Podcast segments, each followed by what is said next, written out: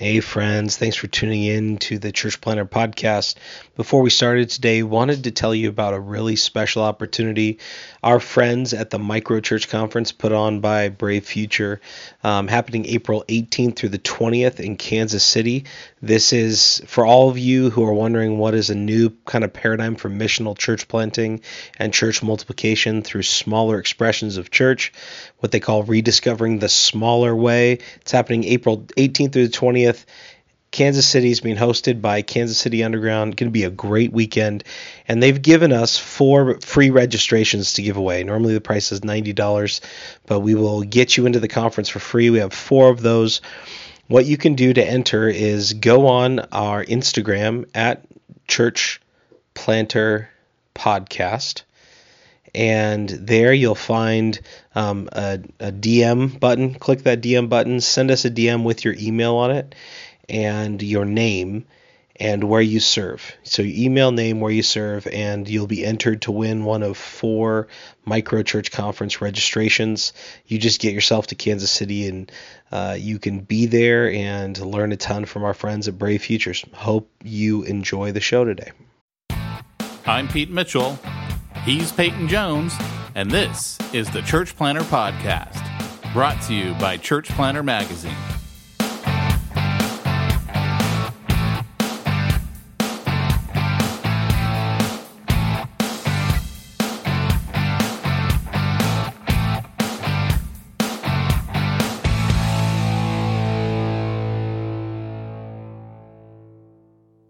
Hey, Church Planter, this is Pete Mitchell. And this is Peyton Jones. Coming to you for number. Actually, we're going to be at 54 because um, we're recording this on Friday, and I'm going to do Joey Turner's interview on Saturday. It's going to be a special Saturday interview. Beer! That was from Willow. Dude, you cannot do a throwback to Willow. Oh, yeah. It wasn't even a good movie, and you're talking Madmartigan. early 80s. Willow! Turn me back. You know how I feel about the little people. I'm telling you, it's not a good movie.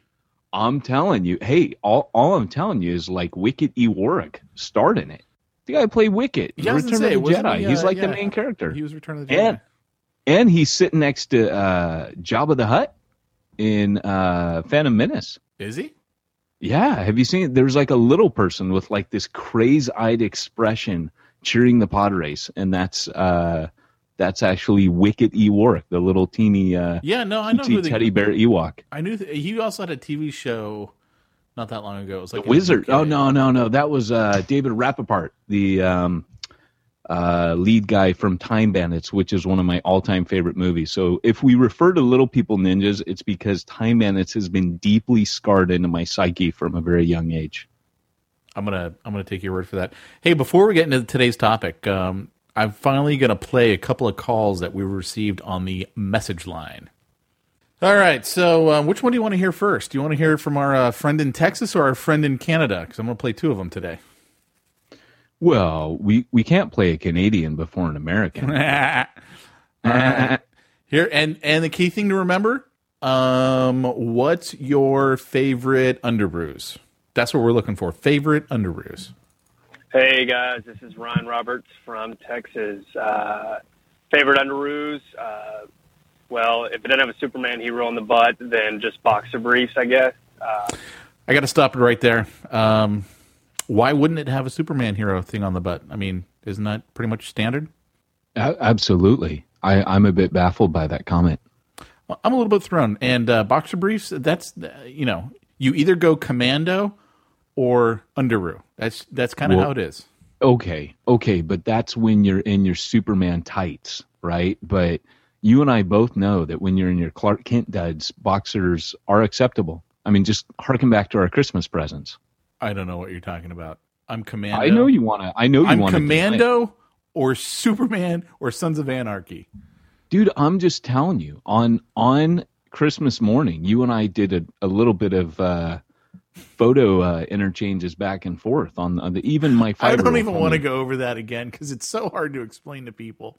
We were fully I, clothed. We weren't like okay, shooting okay, pictures all right, of ourselves. I deem I deem Ryan's comment acceptable then. Okay, all right. I'm just going to leave it alone and keep going. Yeah, yeah, yeah. Love it, the show. it, it pulled the scab off. Uh, I listen to it all the time. Um, big fan of uh, Peyton and what he's doing, and uh, really, uh, I suggest uh, really just keep doing what you're doing. Um, I think y'all are um, hitting topics that are relevant and are needing to be answered, and just uh, let us know as listeners how we can support Jump School. Um, obviously financially, but also just how can we promote it for you and uh, what kind of is your target demographic so we can uh, um, be a part of that. And so, uh, and how are you going to get feedback on how it's going? So, um, appreciate everything. Uh, much love here from Texas, and uh, hope to talk to you guys soon. See, here's my thing on that. You know, the whole, you know, obviously financially, but how else can we support you? To me, that says, in other words, you're not going to support us financially. I'm still thinking about the underwear. All right, let's move on to Canada. Oh, well, well we're, should we tell them how we? Here's how you can support us, guys. you really It- want, no, you really are trying to get that money. I paid him to say that. No, no. Apart from finances, here's the deal. What what we really want you guys to do right now is to blast out, leave us reviews so that we go up the chain on. Uh, we're actually pretty high up on on iTunes right now. we are the number one church planter podcast, and it's really cool to see all these other guys following our lead and uh, and trying to duplicate. And I think there's there's enough It- need that is happening there. right now. Yeah, there's enough need out there that it's not. I don't consider it competition. One, because let's face it, they don't have Pete Mitchell or Peyton Jones on on unless we're guests on their show. So I don't. Goes without saying. I'll never consider them as competition. But um, I think there's enough need out there. Spoken like a true marketer, Pete. I'm just saying. But there's enough need, really. gonna and crush them. and and all these you know interviews and stuff that these other guys are doing, I think are going to be good.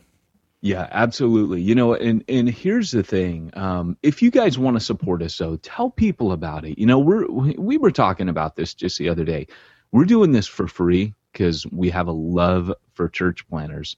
So just you know, we're not we don't have the money for advertising. You guys are our average. You're our posse. You're our tribe. Um, you are our church planter evangelist. So uh, get the word out. Hit the highways and byways when you see something on Facebook that you like of ours, don't just hit like, hit share, right? Just just be like our megaphone, right? Just be our amplifier. That's it. That's cool. That's cool. Yeah. Yeah. So I made it here's here's the uh, oh yeah. So how are they going to support the? Uh, oh, that's what you're saying. They can they can hit share and all that good stuff. Yeah, just blast out what we're doing and uh, let people know because, you know, more people here, you know, then, uh, well, the more people here. Cool. all right. Here's here's one from um, Canada. But before we get to the one from Canada, I just like to say, uh, Peyton, what's the weather like where you're at there in Carlsbad? Oh, you know, Pete, um, it's funny you asked that. You know, I got up and it was a little bit overcast today, and then the sun started breaking through the clouds, and man, I got hot. Like I had to take my sweatshirt off, and uh, yeah, man, I I'm, I'm sweating right now as we're doing this podcast. I'm I was- actually I- um, I'm I'm naked, but normally I have a pair of shorts on. So yeah, I I I, I actually had to turn my fan on. I was so hot. I actually had to do that the other day too, because you know out here in my office it does get a little bit stuffy. So I opened up the door that goes outside and turned on the fan. So anyway, um, let's uh, let's hear from our friend in Canada. Hey, Pete Absolutely. Peyton, this is Mike from Ontario, Canada calling. Long time listener, first time caller. Been listening to Pete and Peyton's planning podcast since the beginning, and I've perceived a sense of humor so twisted and perverse that I just had to call in about it. Seems to be an ongoing theme of pointing out how paradise like your weather is. Hmm. So let me tell you what it's really like for those of us out here. Eh? Been minus 20 now for a month.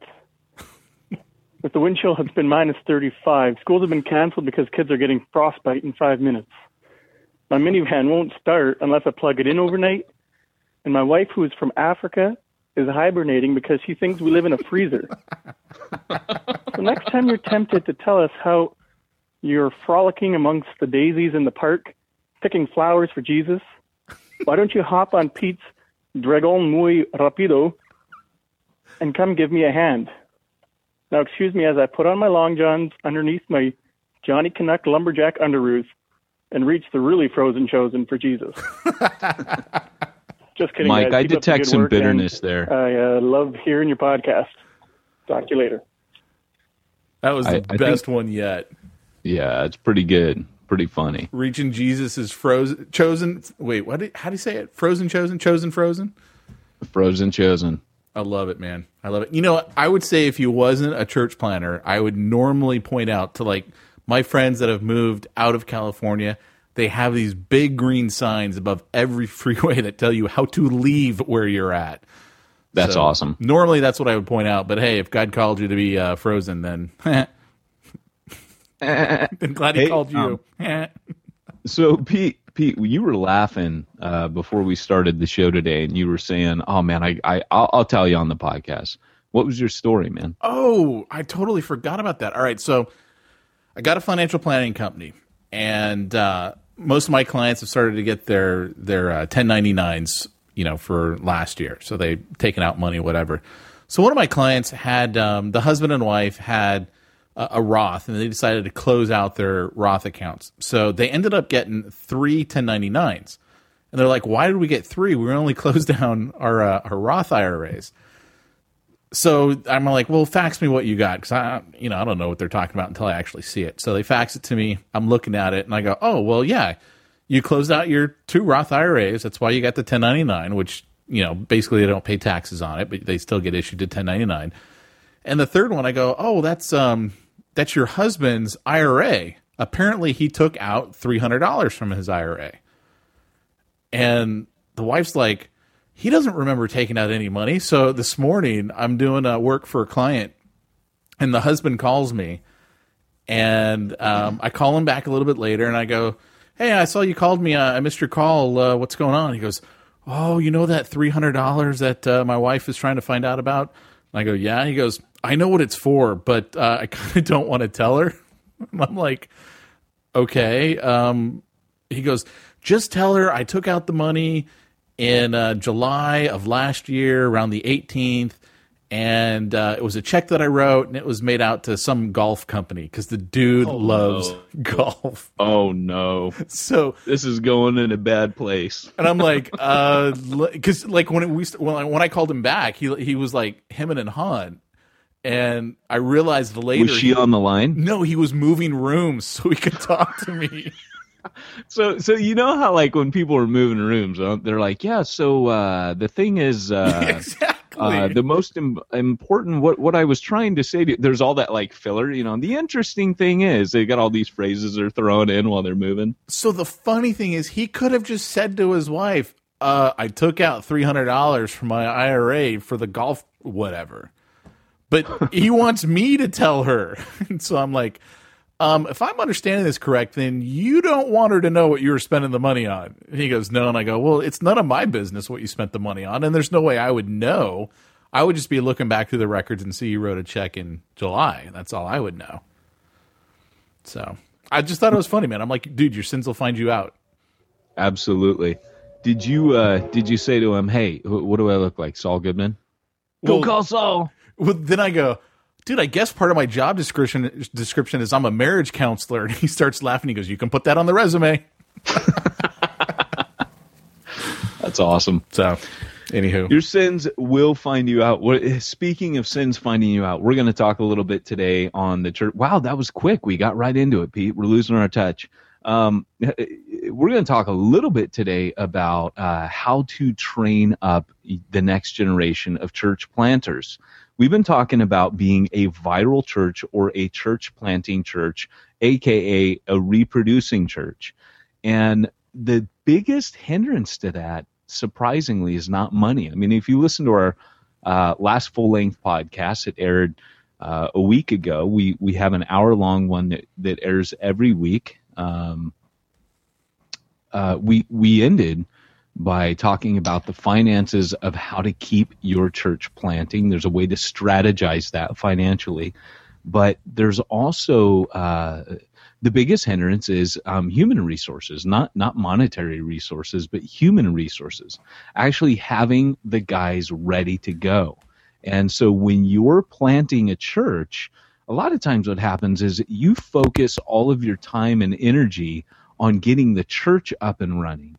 And right now, the buzz is discipleship, and, and for me, that's a very welcome uh, conversation. It's it's never not been a part of the Great Commission. Um, it's hardwired into the advancement of the kingdom, and nowhere do you see it more than in church planting churches or viral church planting. Because if you don't have the guys trained up uh, to go, then you know it could be one year, two year, three years, four years, five years into your church plant, and you don't have guys to send. If that makes sense. Yeah. you want me to keep going? Uh, I, I feel uh, like Daffy Duck, you know, when he, he does the tap dance on the stage, you know, in that old uh, Bugs Bunny cartoon, yeah, and the crickets are chirping. And then he now, now you're going to make me bring drink the, uh, the the explosive potion in the devil suit. Now, I can only do that once.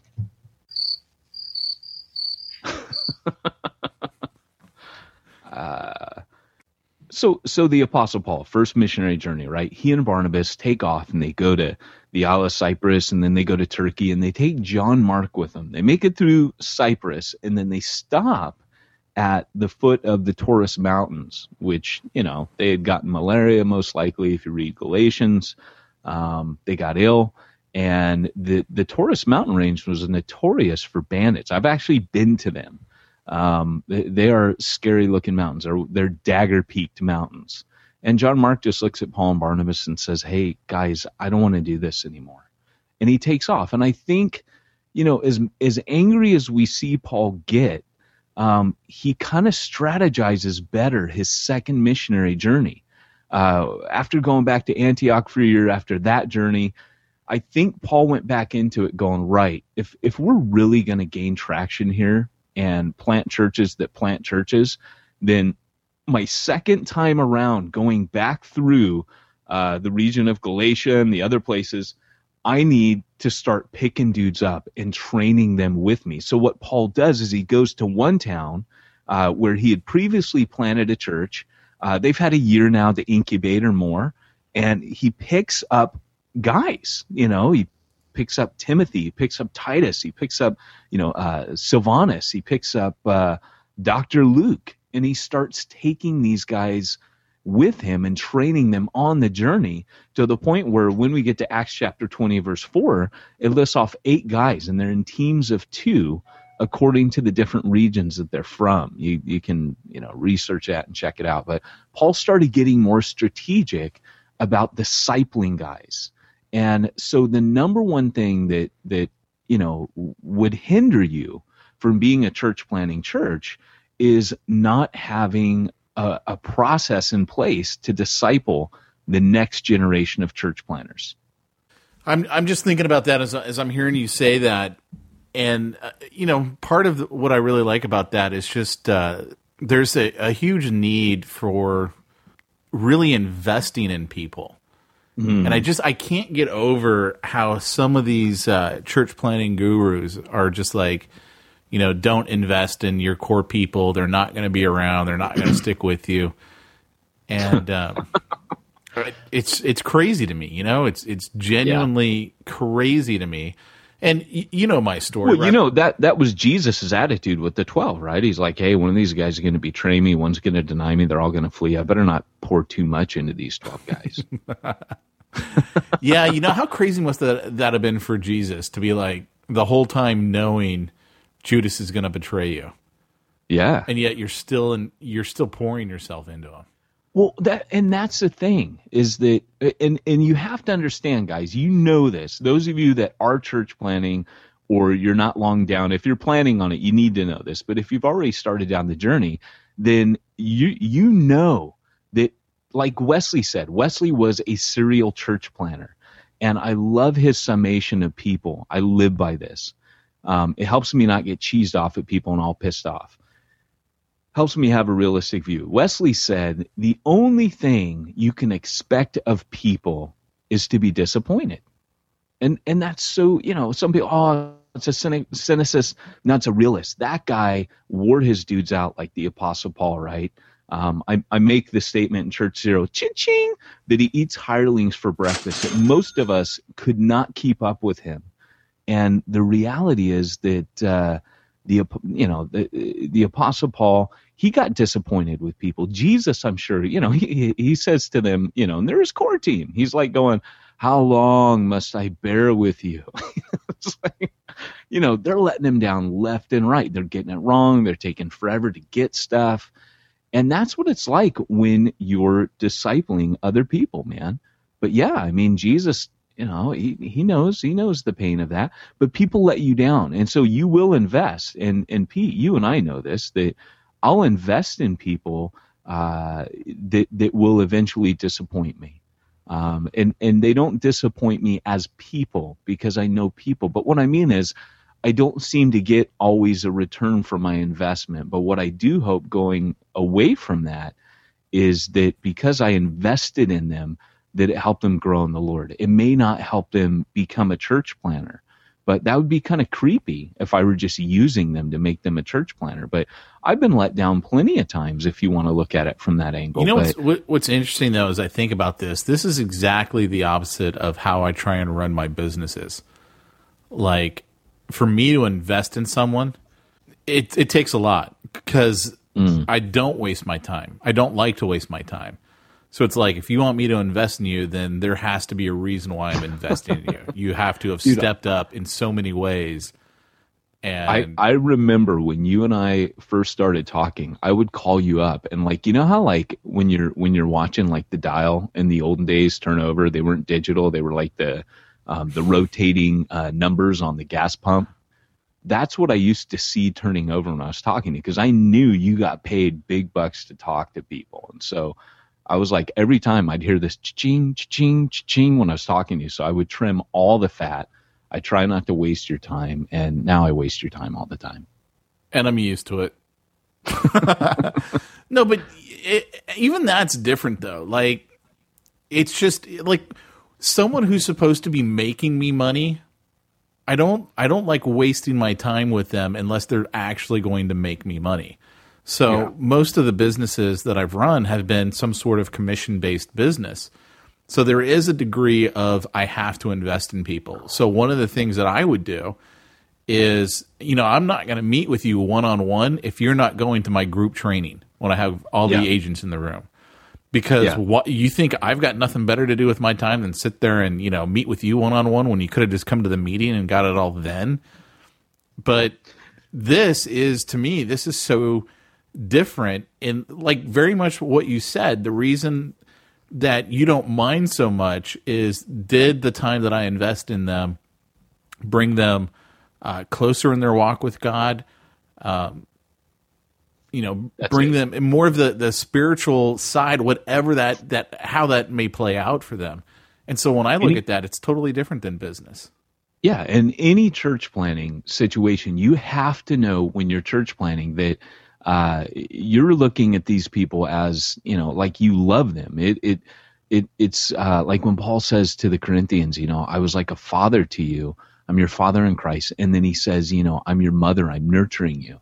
Um, these are relational terms that paul's using when he says my brothers.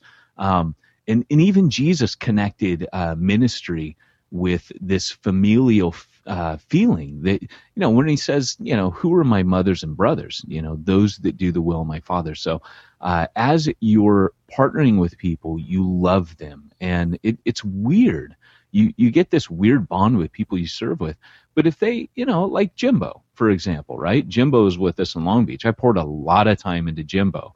And that dude's a gifted dude. But jimbo's taking a break and he stepped back. And he and i talk about that we were you know, on a break Sorry. From time to time, I'll talk to him and I'll I'll reassure him. I'll say, "Hey, man, if you never plan a church, I don't regret a second I spent with you. How how could you?" You know, I poured into him and he poured into others, and it was beautiful. And he's gifted. And I don't think God's done with him, but he had a brand new baby. Um, he's running his own business, expanding that, and uh, you know, some other things happened in in life that were, you know, kind of caught him out of left field, and uh, but you never regret that. You never ever regret that. And uh, you know, so that's definitely not a Judas or a, a, John Mark uh, scenario in my book. Well, I'm sure that makes Jimbo feel really good. You know, you can put the little uh, Jimbo and then the not equal sign Judas. I mean, that that would make me feel pretty good. You know, we should make a meme with Jim, Jimbo's picture on it, and then just say "not Judas" at the bottom. Um, but but you know that honestly though, like I love Jimbo, and that's it. And I, and occasionally I'll call him up. Hey, how you doing, man? It's not.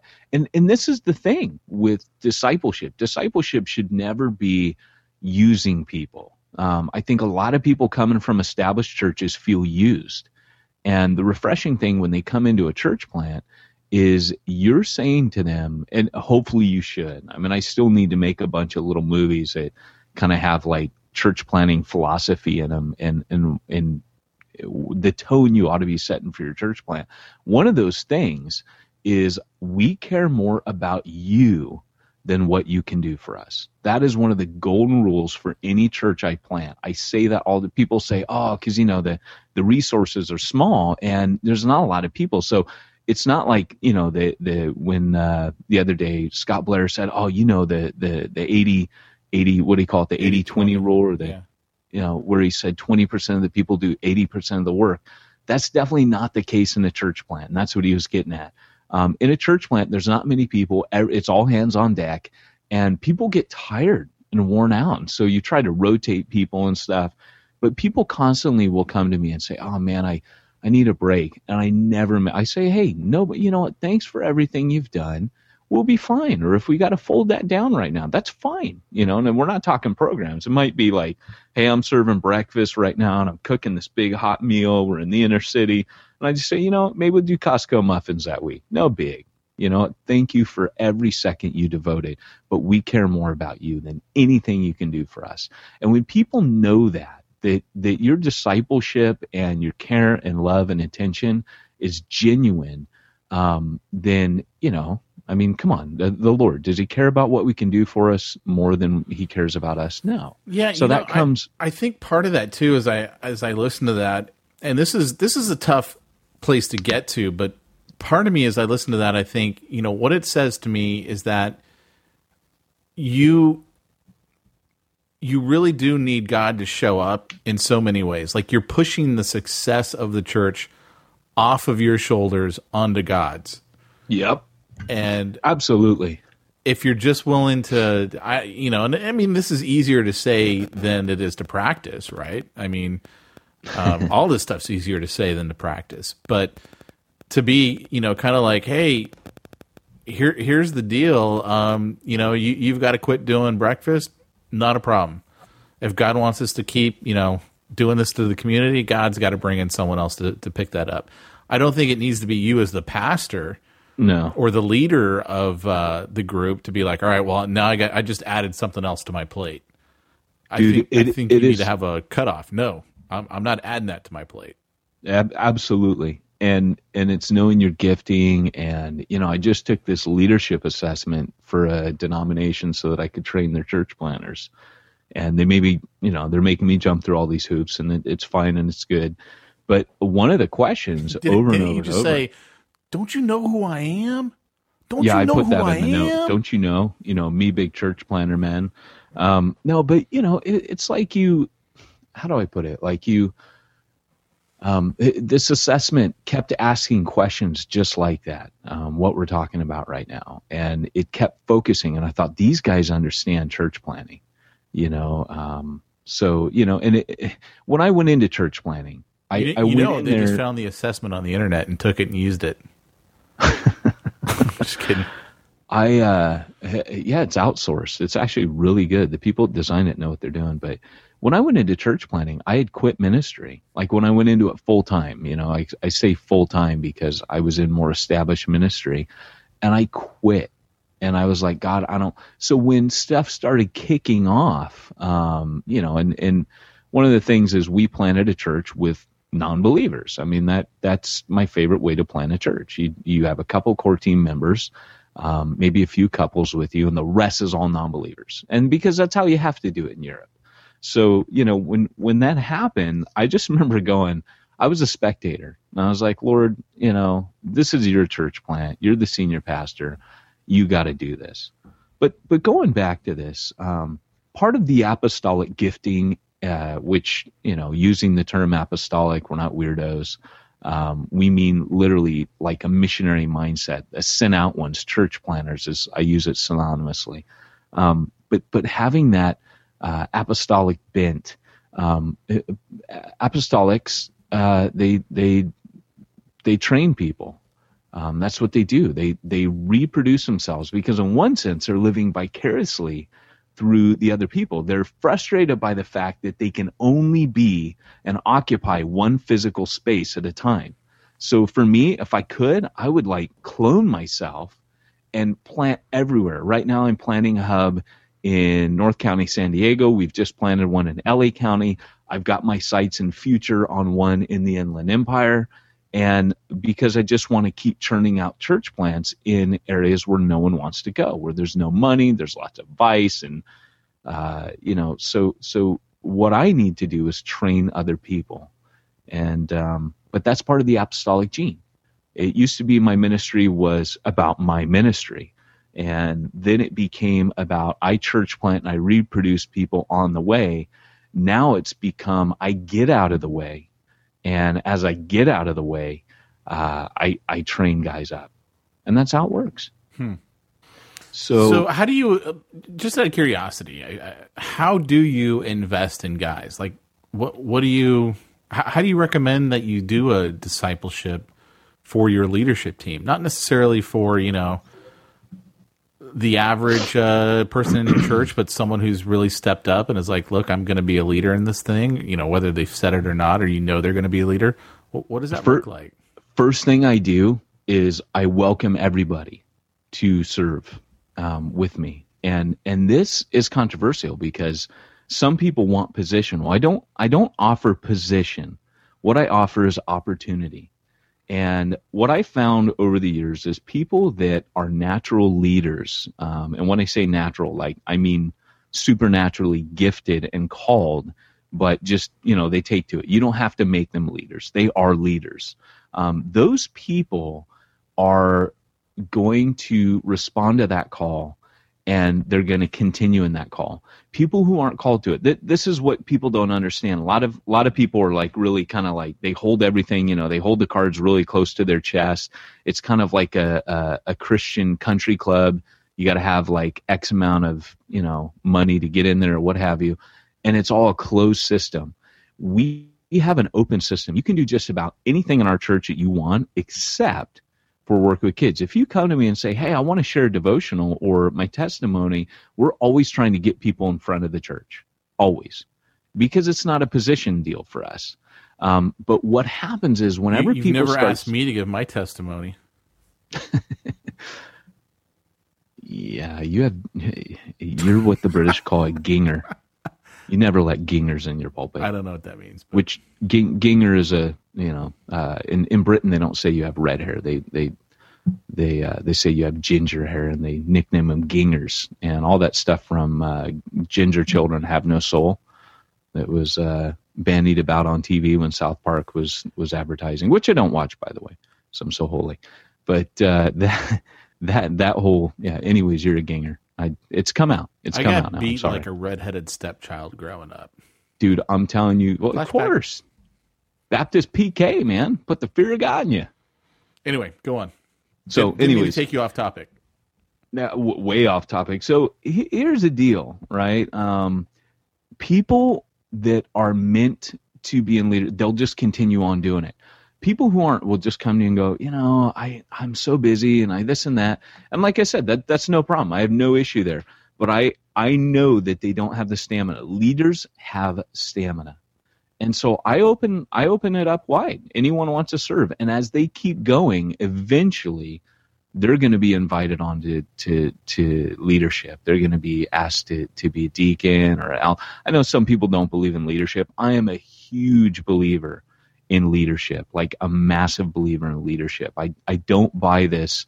Hey, we're all leaders. I, I, I don't, I just, I don't know that's great in Disneyland. It's cool if you want your warm fuzzies and that makes you feel special, but um, that's not what's in the scripture. There are there are leaders, and that doesn't mean they have any special powers or they're your boss.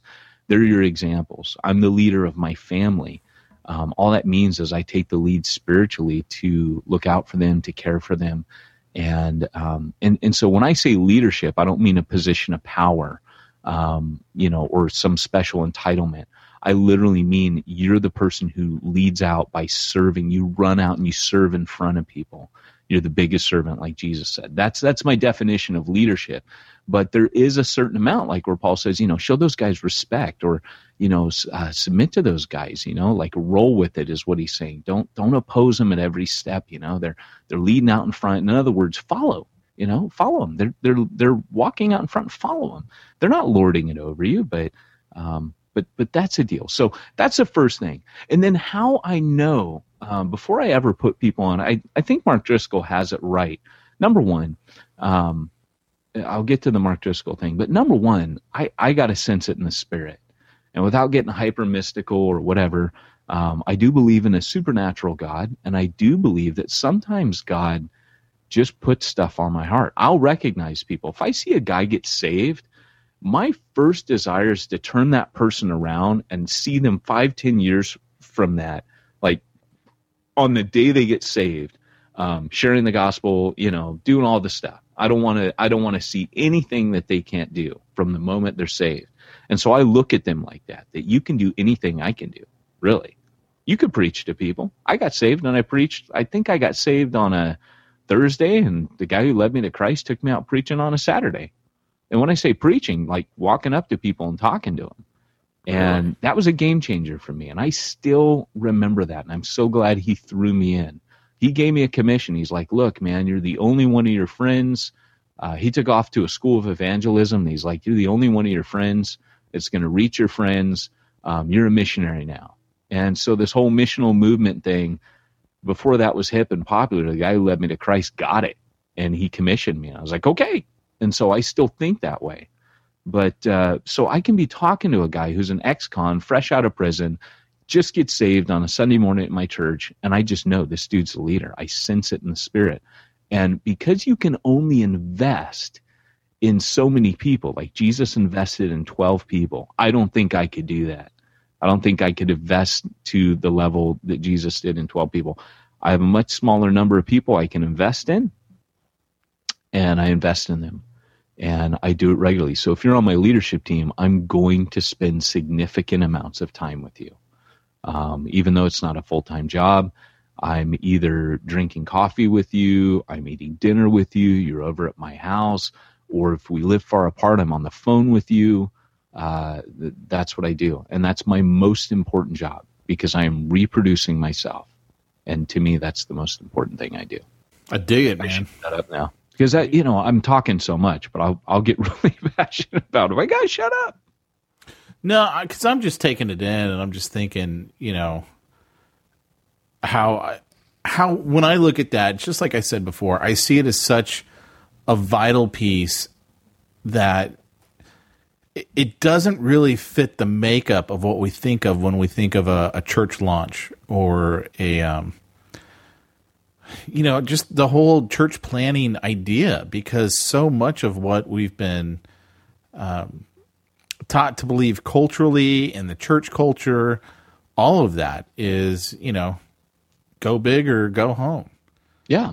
And and it's so understandable for a church planter who's just starting out his first church to just, hey man, all I can think about is this church because he's scared and he's worried about, you know, it, uh, is it going to reach any loss? If even if his motives are completely right, he's still got enough to be scared about. You know, is this thing, you know, am, am, are these people going to recognize, you know, that God is on mission in this neighborhood? Um, are we going to actually like re- we're going to sow? Yeah, we're going to water. Yeah. Um, are we going to reap? Is God going to give the increase? Or, there's a lot of stuff to freak you out in ministry, legitimately freak you out. So I understand why a church planter wouldn't be coming in going, "Hey man, from day one, I'm plan, I'm you know, I'm training and discipling the next generation of church planners." I can understand that. But what I'm telling you is that when you start out, you start out like Paul on his first missionary journey, and as you've been going for a while, you start thinking like Paul on his second missionary journey. We haven't even talked about Paul's third missionary journey, where he really kind of hones it. But uh, on his second missionary journey, he had strategy. He was thinking more strategically, and I think by your you know second, third church plant, you get this. You if if you didn't listen to this podcast, you would feel it in your bones. You would just know. You know what's funny? The the further down this path we go, the more and the path of doing all this church planter magazine, the podcast, all that, the more I really have come to appreciate what the missional communities are doing. Yeah. Because I mean, from my background, you know, Baptist church, um, going to a well-known evangelical university, uh, you know, just being in Christian culture my whole life. You know, I hear the whole idea of a missional community, and I'm like, what is it? Just a bunch of crackpots? I mean, it's like it doesn't seem like real church, and yet the more I go into all the stuff that we're doing, the more I'm like, you know what, that just seems so much more genuine to me of what we're supposed to do. Not to say that, you know, how uh, Refuge Long Beach church plant has been and, and all the church plants that um, that are following uh, the the more attractional model. Um, not to say that you know that's the wrong way to do it, but I just I I understand it so much better now when I look at it from the standpoint of being more about relationships. And again, you know, I, I mentioned this on the last podcast. I love the guys who are bivocational because it makes so much sense to me. If you've got your income coming in from one thing and you don't have to worry about the income from the church, it frees you up to be like, look, I just want to, you know, pour myself into someone. I, I want to um, really get to know them, to really have a relationship with them without having to be like, you know, I, I got to worry about putting butts in seats this Sunday because you know the offering Yeah. plate's going to come around, and if if it doesn't have enough money in there, you know, we're toast. Well, it's funny because for me, this is this is where I, I feel like a bit of an oddball at times because I'm I started off in megachurch uh attractional model and and worked backwards. Like when I went to Europe, there was no way that you could think attractionally.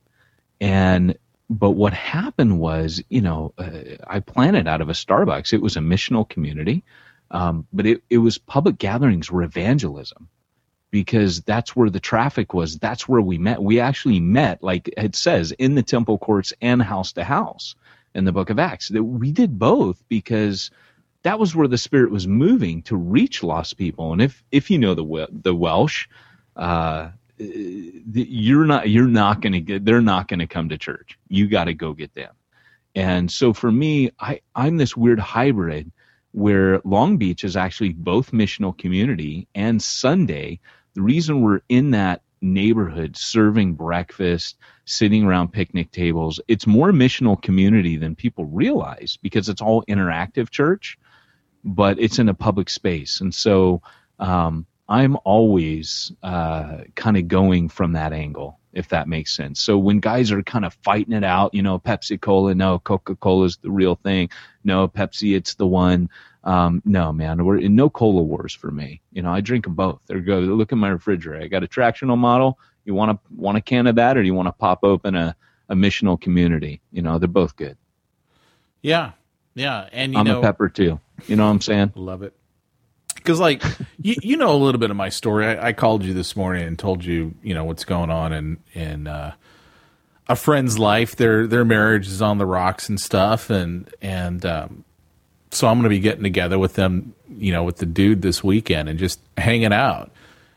And you know, I'm I'm looking at that experience because for me, like, I, I've got my my circle of friends who I spend a lot of time with or and, and a lot- I think a lot of guys can relate to this. Maybe we don't spend a lot of time, but when we do spend time, it's like we pick up right where we left off. We're totally cool, and you know we, we can go from there. Well, this is a buddy who's a, a friend, but it's like we're more like couples friends. You know, our me and my wife, him and his wife, and that's when we go out. Like he and I, I don't think we've ever uh, the two of us gone and hung out. Like that's just not what we've done Right. and um, but he's going through some stuff right now. Their, their marriage is going through some issues, and I, you know, I'm looking at it, going, okay, you know, here's an opportunity for me to um, to be a positive influence on his life because I'm probably the only Christian friend he's got other than his wife. But th- this is this is the missional shift that's taken place in you, Pete. Um, rather than calling me up saying or or talking to him and saying, "Hey, do you want to meet with my pastor?" or calling me and saying, "Hey, can you meet with my friend? I think he could use a pastor right now." Um, eh, nobody at Long Beach ever asked me to go do anything for them. They've gotten it that there's nothing I can do that they can't do. And of course, coming in from day one, Would I'm working do that? my though? way out Would of a job. like, let me hook you up with my pastor. He can fix you. Absolutely. If you've come from Really? the, uh, uh, you know, kind of more traditional model of church, it's that the uh, high priest is the guy who, you know, wears the dockers. Really? I, I have absolutely. I don't know why pastors wear dockers, but You you see, know, to me, I, and this is my analogy to it. That's the equivalent of the used car salesman going, "Let me go get my manager." Exactly. But see, now you're a PK, so you've seen behind the curtain. So you're like, oh, dude. you know, And I've been in started sales. like everyone else. You know, like Like whenever my agents would be like, "Oh, you know what? Um, can you come out and help me close this client?" I'm like, "Dude, now I'm the freaking manager at the used car lot." I'm like, if I wasn't there on the first appointment, don't bring me in for the second. It doesn't Absolutely. work. Absolutely. And when the Apostle Paul, right, when you see him, he's talking about his ministry and he says, Look, to me, God di- gave this ministry so he could display his grace through me. What Paul's saying is, you ought to be able to look at him and say, if God can use that guy through his grace, because you know the, Paul talks about ministerial. To me, this grace was given that I should preach the unsearchable riches of the of the grace of Christ. There's grace upon grace. It's what the Puritans called ministerial grace. It is God's grace that He uses us. That's why Satan spends all of his time making you feel like crap because there's this lie that says God can't use me unless I'm and fill in the blank. And the teaching of the Bible is ministry is all all flows out of grace, every bit of it. And so when when you're preaching to people that they are missionaries and you're also preaching the gospel or a grace-based message, which is what we've done in Refuge Long Beach, it was kind of like the tag team like you know, Charlie and I always laugh out. Charlie is always grace, grace, grace, and I'm always spirit, spirit, spirit. So uh, you've got, you know, the the cross and the resurrection always coming from the, you know, the death and resurrection of Jesus. Those two things. That's what people need to know. Uh, God's blood in, in in covering you. The cross symbolizes grace. The resurrection symbolizes power. Those are the two things I want people to know. Go out in His grace and go out in His power, and that's the key. Now you don't have to go to seminary. I just saved you three years. All that stuff in there, the gospel is those two things. I love it, man. I love it. So going back okay so we got you know we got these guys are serving they're doing this. What i'm going to look for in people is i'm going to look for jesus said that the, the, the, the greatest among you be the, the biggest servant. Um, if you look at our guys right now our guys that, that we call them you know uh, deacons because that's what the bible calls them and um, although I hate that word because it's fallen out of use, it's convenient. You know, you can just say, "Oh, yeah, no, I part in the deacons." When they come out in the new translation that just calls them servants, so just say, you know, guys who serve. But here's the deal: they're they are. Excuse me while I burp into myself. Um, they are our church planting interns, so to speak. They're the guys. They're the equivalent of the guys that we're taking along with us. They're not elders yet, um, but they're people that you know we, we're investing in we're pouring into them and they're just serving. And uh, paul says that about elders. He says first let them serve um, you know before you appoint them so that's what we do is we let them serve. And then one of the things i'm going to look at is this is where i was saying driscoll had it right. Um, do they tithe? You'd be you'd be surprised at so many people, and I know some people are going, "Whoa, whoa, wait a second. Look, I have no problem with tithing because I don't gain my income. I never get rich off of a church that I plant. To me, that money's for evangelism. To me, that money's for outreach. Um, yes, it helps pay some of the guys. Paul argues for that in in First Timothy. Hugh Halter argues for that in Bivo, uh, but I don't get a full wage off of a church, so I have no issue telling people, "Look, you need to give." Uh, because to me, giving is mission. It's pushing the boundaries of the kingdom. If I have money, I can easily fund guys to go out. And as our model is, that's what we're doing and that's what we're talking about today. So do they give? Number one, that's important to me, and I make that very clear. See, that, you need to, to me be, that that's also a huge indication of heart where your absolutely. If you're Yeah. not given, like I, I'm just like anybody else. It's hard for me to give, but you know that's where your heart's at. So it's like I don't want my heart to be there. I'm I'm Absolutely. I'm totally willing to give. I don't like to give, especially when you got bills due and you're like, how am I going to meet these? God, come on. But, you know, that's us trying to rely on ourselves. Yeah. I mean, you know, it is.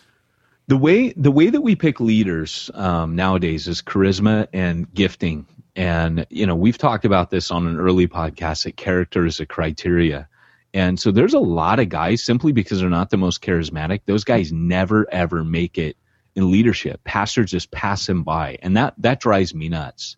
Um, uh, I- those are guys i'll still take and invest in them. We have meek people on our leadership and they are servants. When so you know they may just be shepherds. They may maybe like we've got one girl. You know she doesn't serve any function. Like i, I can't think of you know anything that she does. She she serves in sunday school but she's one of our our deacons she's a deaconess but i tell you what she does when there's someone who's hurting she uh she's there she listens to him she cries with him she talks to him and it's not like oh go talk to her we don't have to do that. It's not like she's. That's what I'm saying is there's no program behind her. There's no quote unquote ministry attached to her. She just. I just look around. I just see her with hurting people always, and it's Melissa, right? Ruben's sister. She serves in the uh, children's ministry. Yeah, she serves in there once a month. Yeah, but, But- isn't but- she pretty much an evangelist too? Like, isn't she? Absolutely, absolutely in a quiet way. But Dude, she that will, stinking know, family is such an evangelistic family. Look at Ruben and her; it's crazy. absolutely and and so here's the deal you know are they serving are they giving that's that's important right um then the other part is um from the first day i'm thinking right who's going to take churches and so we divide the church depending on how many people i i divide the church up into like you know missional communities groups of 10 to 12 um, so again, we still have our public meeting um, on Sunday. Sunday's all evangelism to me. That's all that is, and I'm that's like my front porch, right? Um, it's all interactive, so it's not a show. We never throw a show, um, but I, I, everything is set up conversationally on Sunday. So they're conversing, they're talking around breakfast. Then after the preaching, they're talking because they're still sitting at these tables where they ate breakfast, and then what I'm looking to do is involve them. We've got a rehab group that meets. That's a missional community. Um, it's a missional community on outreach.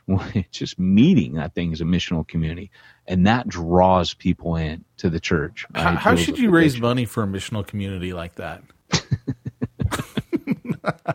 or or how not It's- to raise money? Okay, so here's the deal. You have to be willing to let your interns and the people you're training and discipling, you got to let them spread their wings. You got to let them fail. So like Mike, right? Mike Bonomo and Jimbo and Ruben, these guys are all coming. I was training Charlie, but Charlie was an elder. Um, he had been a pastor before, but he'd never church planted. And so, you know, I'm training these guys. And, uh, and, and so what happens is, you know, I tell them at the beginning, I say, look, I'm here. You're going to screw up over the next few years. You're going to screw up. I, I was only supposed to be there a year, but I told them, look, you know, while I'm here, make all your mistakes. So I didn't know they're actually going to take me up on it. so, so, you know, I turn around, Mike's like, oh, you know, I, I want to raise money for this refuge recovery. And Mike won't mind me because we, we laugh now. I remember at the time I, I, I told him, dude, you can't keep doing this stuff. But I said, but watch, we're going to laugh about this. You know, a year from now, two years from now, we're going to laugh. But I turn around. He's like, "Oh, I got to raise money, you know, my carpet cleaning business and this and that. But I need to be freed up because I'm dealing with all these addicts, and I I need to be able to cut back on my carpet cleaning business." And uh, he's like, "So I'm going to go raise money, uh, you know, almost like a missionary for, um, like Hughes' book Bivo talks about, uh, but for recovery." And um, next thing I do, I get this invitation to a, attend a gold selling party. Like like come a jewelry party And I'm like, dude, what's that? Like, you know, and he's like, oh, this guy's coming, you know, he's he's gonna buy our gold and jewel, and you know, this guy's coming to like rip everybody off, right?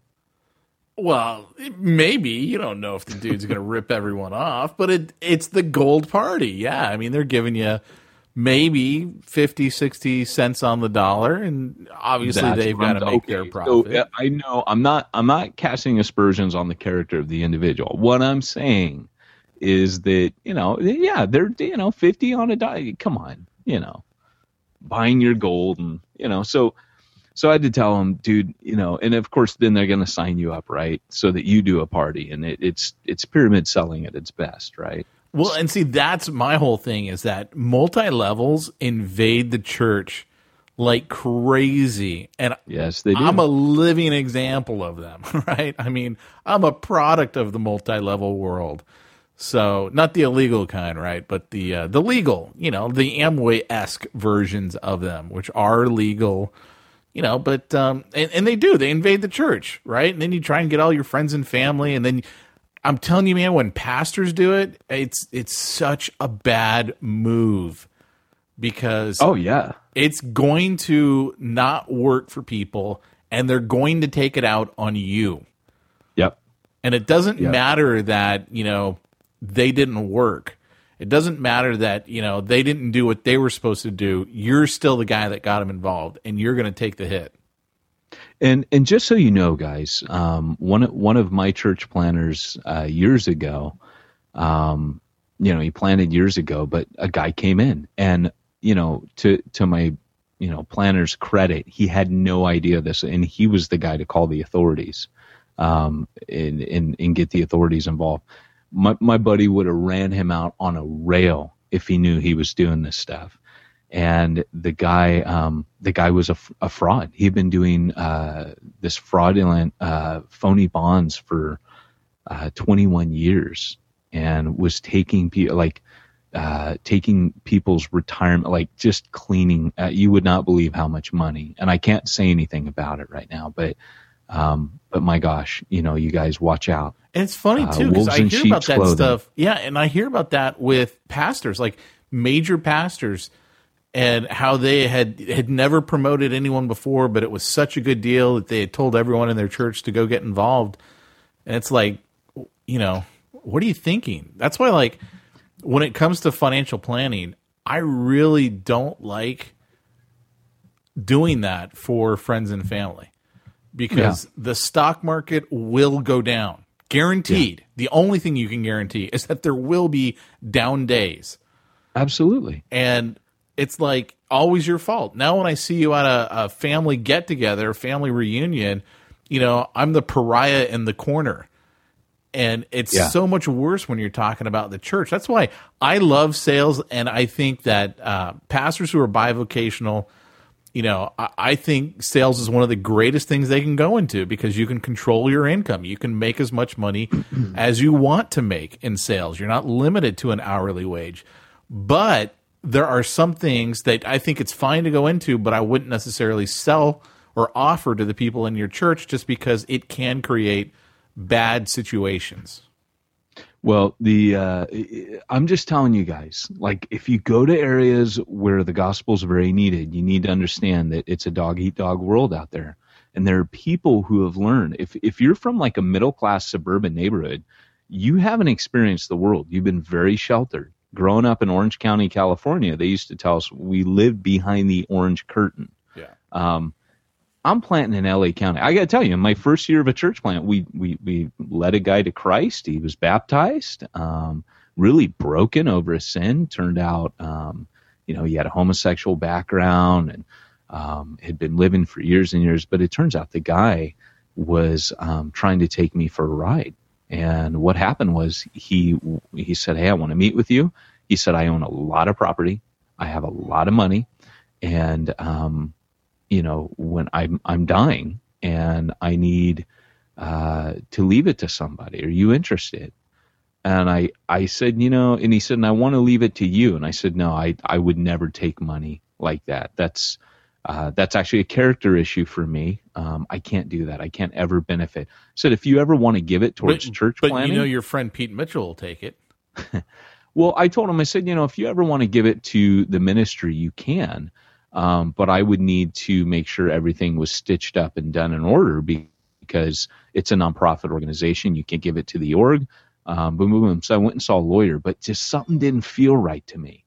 And, um, and, and, and I still wasn't sure how I felt about it because, you know, I've never had, never had money. So, uh, you know, I went to the lawyer and it just, it's just all started unraveling, you know, right away. I mean, you know, there were stories upon stories upon, and they were very believable. There are people out there that are con men. You just got to know this, guys. Yeah. Um, it's not where I want to go in this conversation, but protect yourself. Don't ever let someone in. If it happens on your watch, um, you are culpable and you can go to jail. Yeah. Even if you never bought one of these plans. Um, if you in any way endorse this person, I'm just telling you, like, you can get busted. You have to be careful with this stuff, guys. There's huge responsibilities that we have. And I've been around a bit. I've been in ministry for Dude, 21 I- years. I told you this week, Jamie got um, almost. na- My wife almost got nabbed in a uh, in a scam on the internet. Yeah. Like this dude, you know, my wife's an ice skating coach, so he emails her uh, from England. Hey, my son's going to be over there for three months. I need him to take an hour a week a lesson. Uh, for three months, and that's a lot of money. I mean, because Yeah. private coaching lessons are expensive. I don't know what it is. It's like probably sixty-five to seventy bucks an hour and you know so i think the total bill is going to be like 1800 bucks or something and as soon as they agreed on that you know and she's like okay and i got to speak to who, his current coach and i need to know what he's working on uh, so i know where to pick up the the coaching. And he goes oh, okay well now that we've got the money thing cleared up and then it like started to go really weird and so my wife goes what is this? I mean this doesn't sound right. So i did a, a quick ip search on the dude's uh, email and found out it was coming from none other than Nigeria. It's the stinking mm. Nigerian scam. It's actually, for those that don't know, I mean, it's called the 419 Nigerian scam because they used to have the whole, you know, the Prince of Nigeria has got Yeah. $30 million Yeah. and, you know, needs to funnel it and you'll get 10%. And so it was funny because I told my wife, I go, dude, the way he's starting it right now, he's going to be like, you know, we've got this money for nine grand. Why don't we just give you the nine grand? You take out the seventeen hundred and pay us the difference. Well, Yeah. when you're writing an international check, it takes a few weeks for it to get Yeah. caught by your bank that it's a bad check, yeah. and by then Yeah. you've already you know given them the six grand and they've made off. So, I Hello, mean- I would like to buy some ice skatings, please. yeah, exactly. and I'm like, you know, if they're they're tagging you, they're tagging other ice skating people. Like they figured out they could do this, but Well, you- look, it's it it's, just sneaks it's time to wrap up. But here's the deal, man. Like, you know, before we do, just a couple pointers on on training your guys, just to leave you with here, something to chew on, something practical. Um, number one, spend two hours a week with with people. One hour is not enough. You just kind of start relaxing. In two hours, I don't care if you go to McDonald's and buy the cheap coffee, you go to Starbucks and buy the expensive coffee go somewhere, go to Corner Bakery and hang out with all the grippers. Right, you, you know what grippers are, right? Like old people, you know, like when they meet you, they grab you, they grab your, oh, how are you? You know, we call those grippers in Wales. Um, We but, call those know, go- molesters here in America, but go on. no, no, it's not the same. It's not the same kind of gripping. It's just you know, old people like grab onto your limbs and like squeeze and talk to you. But Why are old anyways. people grabbing onto your limbs? I don't let them anywhere near me. They scare me. Andrew is the same. Okay, now here's the deal. Uh, spend two hours because that's where you share hearts. Be real. Don't don't go in there with an agenda, right? We're gonna, but do assess what their needs are. Some of my guys needed theological training. Um, so there was a period where I did train them theologically, and I got them reading. Um, there was another period where we just talked. There was another period where I took them out on mission because they needed evangelistic, uh, you know, boning up. Then I had times where I had them plan things, you know. So um, that discipleship is going to come in different ways. Remember, Jesus didn't just sit around on the beach with guys and talk to them. He took them out. He sent them out. Discipleship looks different ways um, depending on their needs at that time. There were times Jesus like, "Hey, you feed the people." Then there's times he's like, "Hey, I'm going to sleep and see how you guys do. See if you got the faith to get across this water through the storm." So Jesus had very specific things that he did, right, to develop them. And they, it wasn't like day in, day out. It changed. So be ready for that. Um, and assess them at all times and what they need. Then give them a missional community. I started to say earlier, I divide the church up into like different groups of 10 to 12 people. And this is going to sound weird, but I let them practice. That's like a mini church and I let them practice on these small groups of 10 to 20 people. You will encounter in a small group like that, a missional community, everything that a normal church would encounter, at least every biblical thing. You may not, you may not be dealing with like, you know, W-9s and, you know, all kinds of, you know, package deliveries to the front door. You're not going to have all that crap. This just business stuff, right? They don't need help in that. They need help in the biblical. They need the help in people, right? They're going to learn that. They need to learn things about the Holy Spirit and how He moves in a group, how He moves in an individual, how He moves in them as a teacher. That's what they need. They need to see how people come and bring their gifts to the table. They're going to learn all that in a missional community. And of course, like I said, if they screw up really bad, you're training wheels. You're right around the corner. Um, you know, you can you can always clean up their mess if that makes sense. It does. Let them teach. And and one of the things that I do is I keep everyone on the same teaching regime. Um, I, I can't remember if I covered this last week or not. Did we talk about this, Pete? Briefly, I think we touched on it.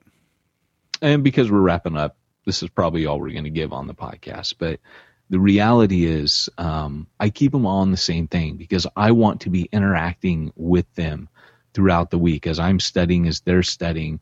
And eventually, what's going to happen is they're going to bone up as teachers and they're going to be ready to do just about anything. You know, Sundays are my time to really go at it um, with individuals, but I, I'm not, I'm only in the pulpit once a month.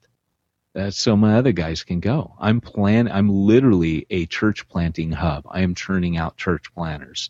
So I strategically start off a church plant where I'm not in the pulpit every week because I don't want to. You know, I could go in and say, "Oh, me, big bad preacher man, and church need me." You know, um, but the reality is that church doesn't need me. Church needs Jesus, and Jesus can be expressed through different guys. It's carnality, according to Paul, that says, I follow Paul, I follow Apollos. And you'll have people tell you, you need to be in the pulpit every week to establish yourself. Well, God forbid that I should establish myself, right? Literally. Paul said, I labored in, for one thing to be known among you, Christ and Him crucified. Get out of the way and let your church from day one see a team leadership. Let them see these and let these other guys work in. Some guys aren't ready for Sunday yet. They'll stink the room up first time. Let them practice in cogs. Let them bone up on teaching, learn the dynamics. You're discipling them. You're meeting with them. You're helping them in prep. You're calling them up saying, how you doing with this passage? How are you going to break it down? Right? But you're starting them from day one. It's not a one man show. Right? Does that make sense? It does. Totally does.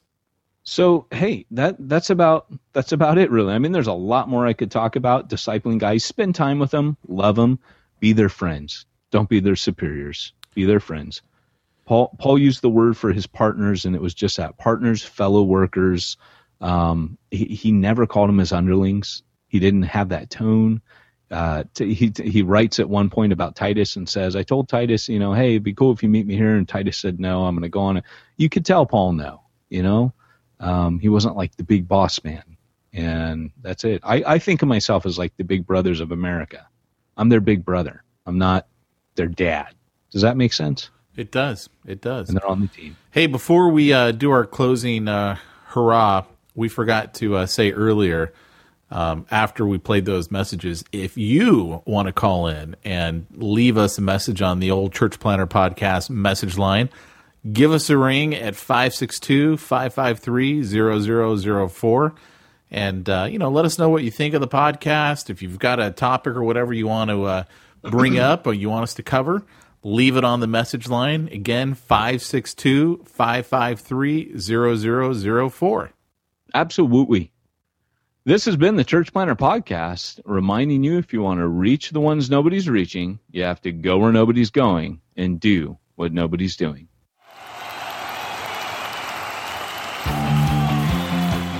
Thanks for joining us for another weekly episode of the Church Planter Podcast with Pete Mitchell and Peyton Jones. We'd love to hear your comments on this episode of the Church Planter Podcast. Visit us online and let us know what you thought at churchplanterpodcast.com. If you subscribe to us via iTunes and have enjoyed the podcast, leave us a positive review. The more positive reviews we receive in iTunes, the more iTunes will promote us to other church planters who would benefit from this show. This podcast is brought to you by the Church Planter Magazine, which is available in the iTunes newsstand or online via churchplantermagazine.com.